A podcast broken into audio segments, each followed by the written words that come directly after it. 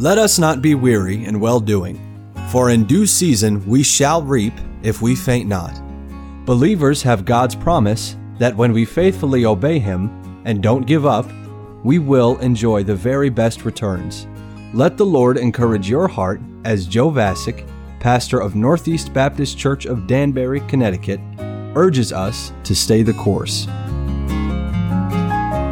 King Ahaz was the fourteenth king of Judah. He reigned for sixteen years on the throne in Jerusalem, beginning when he was twenty years old until he died at age thirty-six.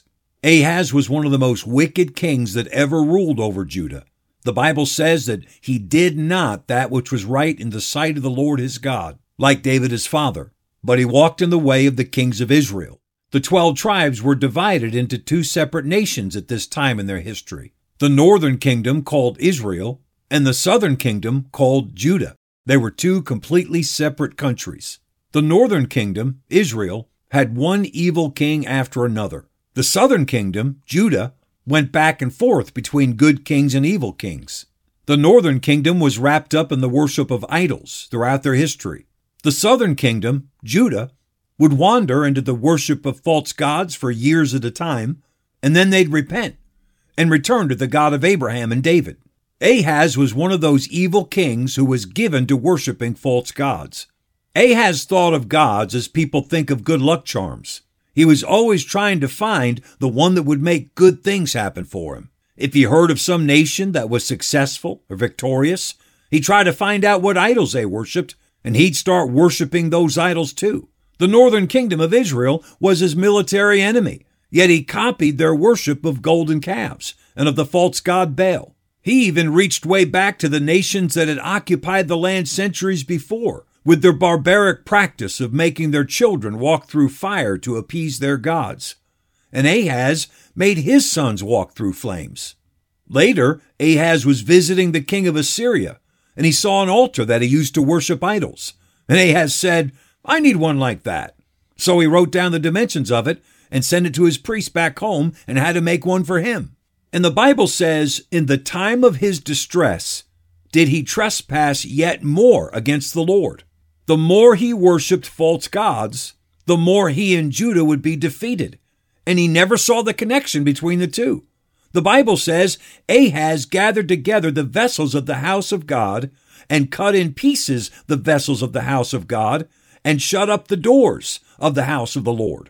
This was indisputably one of Judah's most wicked kings. King Ahaz got word one day that the king of Syria and his armies had teamed up with the king of Israel and his armies, and they were coming to destroy Judah. This news brought great fear to Ahaz and all his people. The Bible says his heart was moved, and the heart of his people, as the trees of the wood are moved with the wind.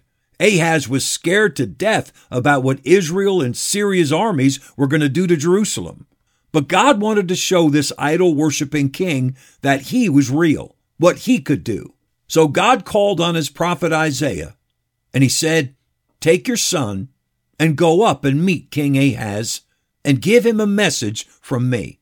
Isaiah took his son, and he went to the spot where the Lord had told him he would find Ahaz. Isaiah said, "I have a message from the Lord. Take heed and be quiet. Fear not, neither be faint-hearted. The plan that Israel and Syria have made against Judah, it shall not stand, neither shall it come to pass.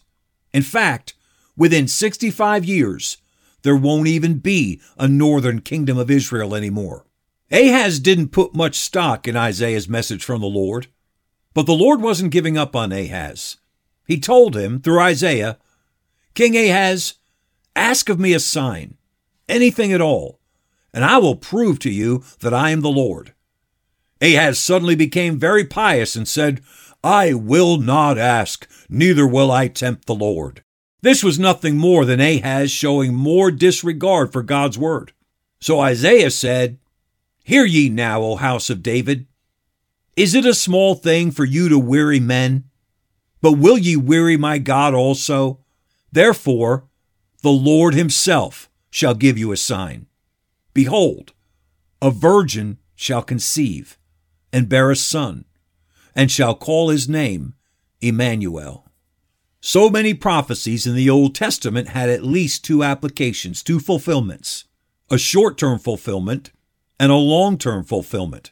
The short-term fulfillment of this sign that the Lord gave Ahaz was to confirm that the northern kingdom of Israel would soon be destroyed. The long-term fulfillment was that in about seven hundred years, a virgin would give birth to the Messiah. God used the wickedness of one of Judah's most rebellious, idolatrous kings as an opportunity to deliver one of the most glorious prophecies in the Old Testament.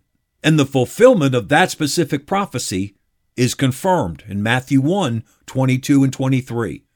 Now all this was done that it might be fulfilled, which was spoken of the Lord by the prophet, saying, Behold, a virgin shall be with child, and shall bring forth a son, and they shall call his name Emmanuel, which being interpreted is, God with us. Christian, during the darkest, most wicked times, God is still preparing a glorious future for his people. Stay the course. We pray that today's program was a blessing to you. If you have any questions or comments, we'd love to hear from you. You can email us at staythecourse at n b c danbury dot org. God bless you.